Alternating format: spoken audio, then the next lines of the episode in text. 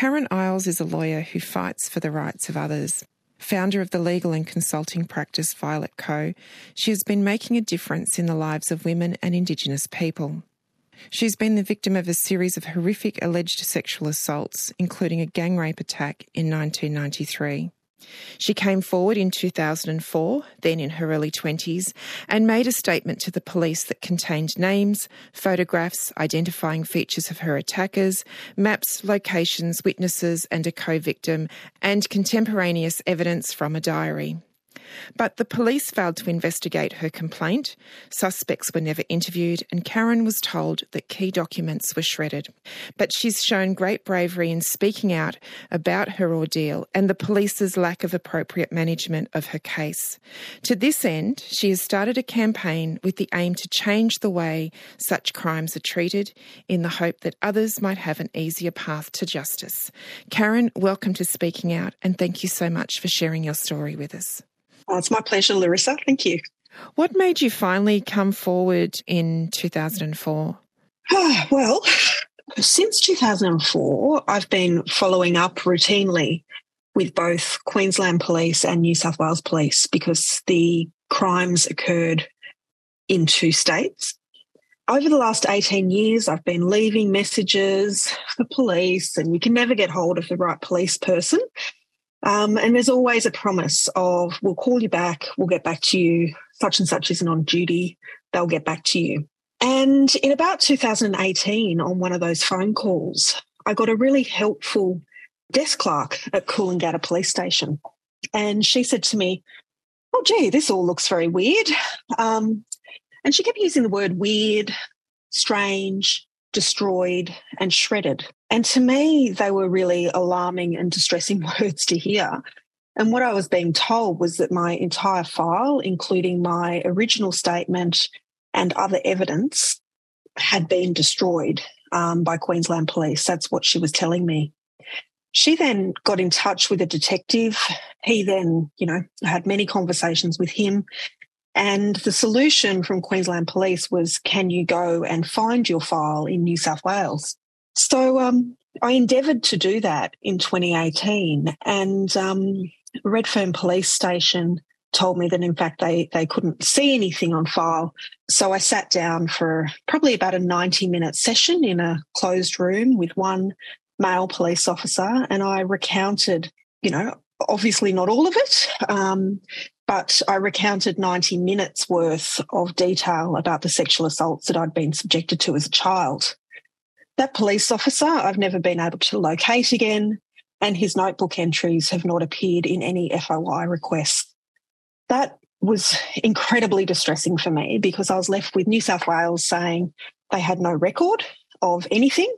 And then the further statement I gave, or the further report I gave in 2018, disappeared again.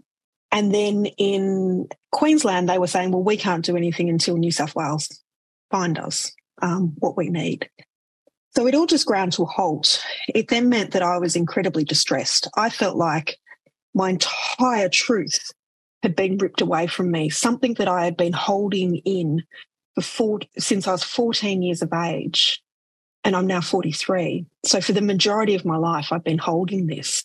It all, it, it just felt like, you know, those words of shredded and destroyed were not just in reference to my file and my evidence, but were actually referencing myself. It felt like my sense of identity, my sense of truth, my sense of justice for me had been destroyed and shredded. And in 2021, I kind of came back to it again. And in 2021, I was so fed up that I finally made complaints to the police integrity units in both Queensland and New South Wales. And 15 months later, I've still not had any response from Queensland as to my complaint about how police over an 18 year period have failed to investigate what independent legal experts have referred to as some of the most horrendous sex crimes ever reported to authorities in Australia. And in New South Wales, the um, LECC, which is the police integrity body in this state, then told me that there'd been a communication error back in 2004. And um, that was it. So neither New South Wales nor Queensland have, to this day, their, their complete ineptitude is ongoing. They have not interviewed anyone, as far as I know. They haven't interviewed my co victim witnesses or the named perpetrators that were contained in my evidence. Uh, they haven't sought to collect evidence, haven't sought really anything. Um, so it's it's very distressing. But I think this I'm not alone. This is a very common occurrence for Aboriginal women and many women, children, and men who have been subjected to child sexual abuse.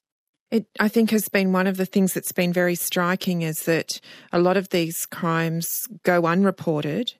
I guess one of the things that is also, I guess, extraordinary about your case is that you are a, a, trained lawyer, you know the system, and yet still this has been your experience.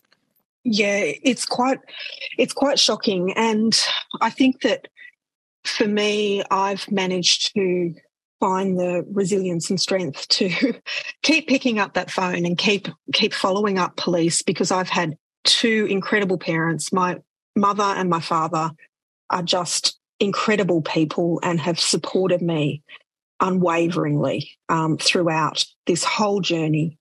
Um, my husband is incredibly patient um, with all the ups and downs that you can imagine that goes with this, and an amazing network of friends that have supported me all the way from high school and through to adulthood. I, I think that the the really shocking thing for me is that it's just not an unusual occurrence. I think the stats are something like 90% of, of victim survivors of sexual assault do not report to police. And the statistics in New South Wales are really quite shocking on this. That I think there's about, um, on average, 12,000 odd reports of sexual assault to police. Only a portion of those actually get investigated. And of those that get investigated, there's then a very narrow portion that then go on to result in a criminal charge and then of those that are that result in a criminal charge, only a small proportion are prosecuted by the DPP, the Department of Public Prosecutions. And of those that are um, that, that actually go to trial, I think the current stats are three in 10 result in a conviction. So, what this leaves people with is the belief that the justice system does not believe or support victim survivors of sexual assault. And as a solicitor, that's a very difficult thing for me to say. But I have to say that after 18 and a half years of, of being polite, of sitting by and, and, you know, not wanting to be a bother, not wanting to pester, you know, understanding that police have very important work to do, that after 18 and a half years, I have finally had enough. And I'm just saying this system is so broken. When you've got police with the discretion of what they'll investigate and how they'll investigate, and then when they stuff it up, you have a situation where police are investigating police. It's simply a very, very broken system that it leads to very, very unsatisfactory results for victim survivors. The other point to make is that this is no no news to Aboriginal and Torres Strait Islander listeners. This story is absolutely the norm um, when dealing with police. I mean, time and time again, we see situations where Aboriginal people are turning to the police for help with violent crimes and either having absolutely nothing happen and their children and themselves being placed at more risk, or alternatively, they are misidentified as the perpetrator themselves and themselves end up in hot water with the cops. So the, the, the issues here with my matter are, are not unusual and in fact are the norm and something needs to change was going to pick up on that point that you've made that really what's happened to you is part of a larger pattern, a systemic failure. And also, significantly, in your case, you are uh, dealing with a situation where you've been let down by police in two states, which would further indicate that this is a systemic problem. That's right. It's I, I think when you hear the accounts of Aboriginal women, children, and non-Aboriginal women, children, and survivors of sexual assault, that this is nationwide. There are matters before the Supreme Court in Victoria at the moment regarding the fact that police currently do not have a firm duty of care. And there are, there have been matters in Western Australia and throughout the country around um, police conduct and how police are and, and, not dealing with victims of sexual assault in ways that would meet, I think, the basic human expectation, the community expectation. The police, you know, isn't that their job to investigate stuff? Isn't that what we see on the TV all the time? Cops, you know, running around investigating things. But yet, for some in society, or for perpetrators that perhaps they're, I don't know, maybe not interested in, there's a real disparity. Just telling your story has shone a light on some huge failings and systemic problems within the system. But um, as the true advocate for social justice that you are in your broader work, of course, you are using this as as a platform for a deeper campaign for change. Can you talk us through some of the things that you're asking for? For me, I, I think that the the personal is absolutely political. So you know, as hard as it might be, um, to talk about things that people would frankly rather not hear or read. And, and I, I hear that. And I'm, but for me, I think it's, it, it's just vital that we as a society relook at the duties of care that our police forces have and a duty to protect those who have experienced violence and sexual assault or are at risk of violence and sexual assault. And I, I think that you'd be hard pressed to find anyone in the whole country or potentially even globally that would disagree with that statement that police ought to have a duty of care to protect and support victims of violent sexual assault. So for me, I think it's about readdressing that community expectation and hopefully having some legislation passed in relation to that. And as part of that, I think we need to understand and articulate as a society what our minimum expectations are of police. So when police have evidence, I think it's fair to say that we expect the police not to destroy evidence.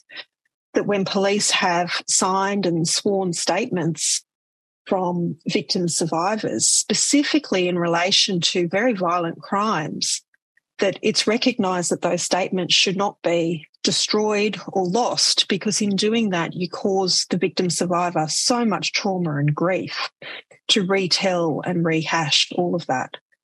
I think there should be an expectation with police that where they have the names of witnesses or other victims that they reach out to them and have a conversation and gather evidence.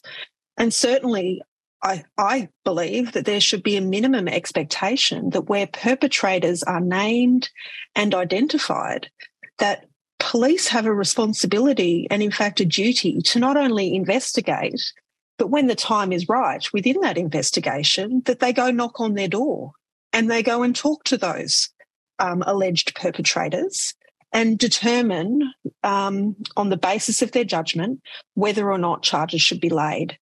And I'm not saying that every every alleged perpetrator out there should be, you know, charged without thought or prosecuted without evidence being gathered. I'm saying that there needs to be a minimum duty to investigate, and that will encourage confidence in the police system and encourage victim survivors to come forward and give them the opportunity to access justice because at the moment our opportunity to, our opportunity to even access justice is being decided arbit- arbitrarily by police about whether they will or won't investigate and to what standard they will or won't investigate. So that's the first thing.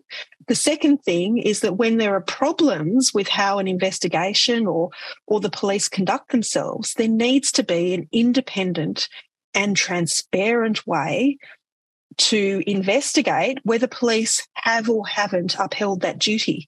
But at the moment, we don't have a duty. So it's very difficult for anyone externally to be able to measure whether police have or haven't done a good job because there is no baseline to measure them against. And that prevents victim survivors from then having matters really looked into where they feel that things have gone off the rails with how the police have handled things. And it's just my dad has has a saying, and he says, and I, I think most of us in Australia would have this saying. And shout out to my dad, who's just terrific. And he his mantra is police shouldn't investigate police. And I think it's almost like a bingo that I got that phrase in, Dad. Police shouldn't be investigating police, and we need better mechanisms um, to hold our, our police force to account. My sense in looking at the response amongst my my colleagues, my peers, uh, my friends to your bravery in speaking out in the Guardian and sharing your experiences and the lack of justice that resulted in that was actually people being inspired by the fact that you have spoken for people who don't have a voice, who haven't been able to come forward. And I think it's particularly important to note that what you showed is that when people are victims of this kind of crime, they shouldn't be ashamed. I mean, there's a big attempt to make people feel ashamed so they don't speak out. And I just want to acknowledge what an important thing it was just for you to speak out. And, um, you know, I think the campaign that you've got around it uh, is something that uh, people should in, look at more and really get behind. But I am really interested in this question and the system that you went to to get justice has let you down. And yet,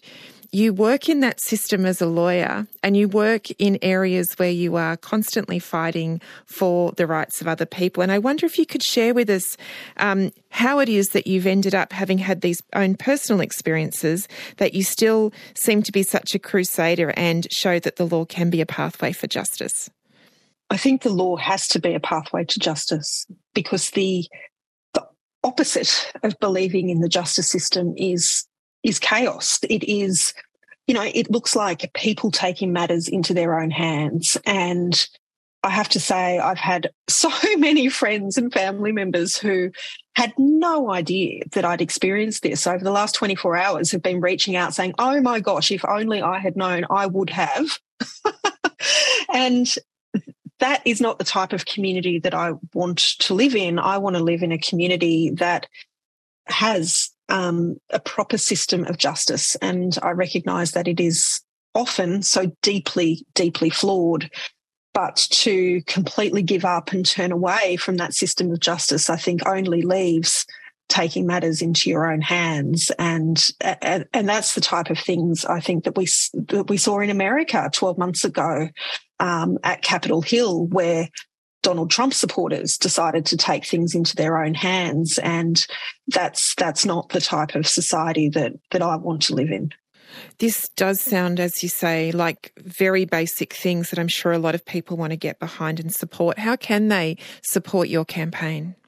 We have got a, a petition happening at the moment. You can go to the petition on change.org um, and we would love it if you would sign the petition, share the petition. Um, the whole purpose of me sharing, you know, the ins and outs of of my very um, upsetting and distressing personal experiences is to create social change. So the best thing to do is to jump onto change.org, sign the petition, share the petition, and then get in touch with whoever you think you can to raise your voice because all of us need to stand up and make change together. So whether that's contacting your local paper, um, calling Talkback, as confronting as that may be, calling Talkback, calling your local MP and demanding that we change our legal systems to to create better justice outcomes for victims and survivors.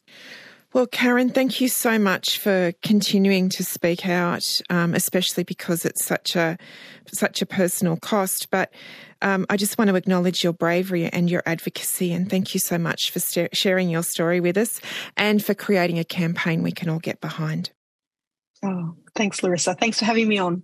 Karen Iles is a lawyer, advocate, and quite frankly, an inspiration. It's important to note no one has ever been charged in relation to the alleged crimes outlined in our interview. The Queensland Police Service said in a statement that inquiries failed to yield further evidence in order to proceed with the investigation, and a spokesperson for New South Wales Police says historical sexual abuse claims are treated seriously and complaints are fully investigated.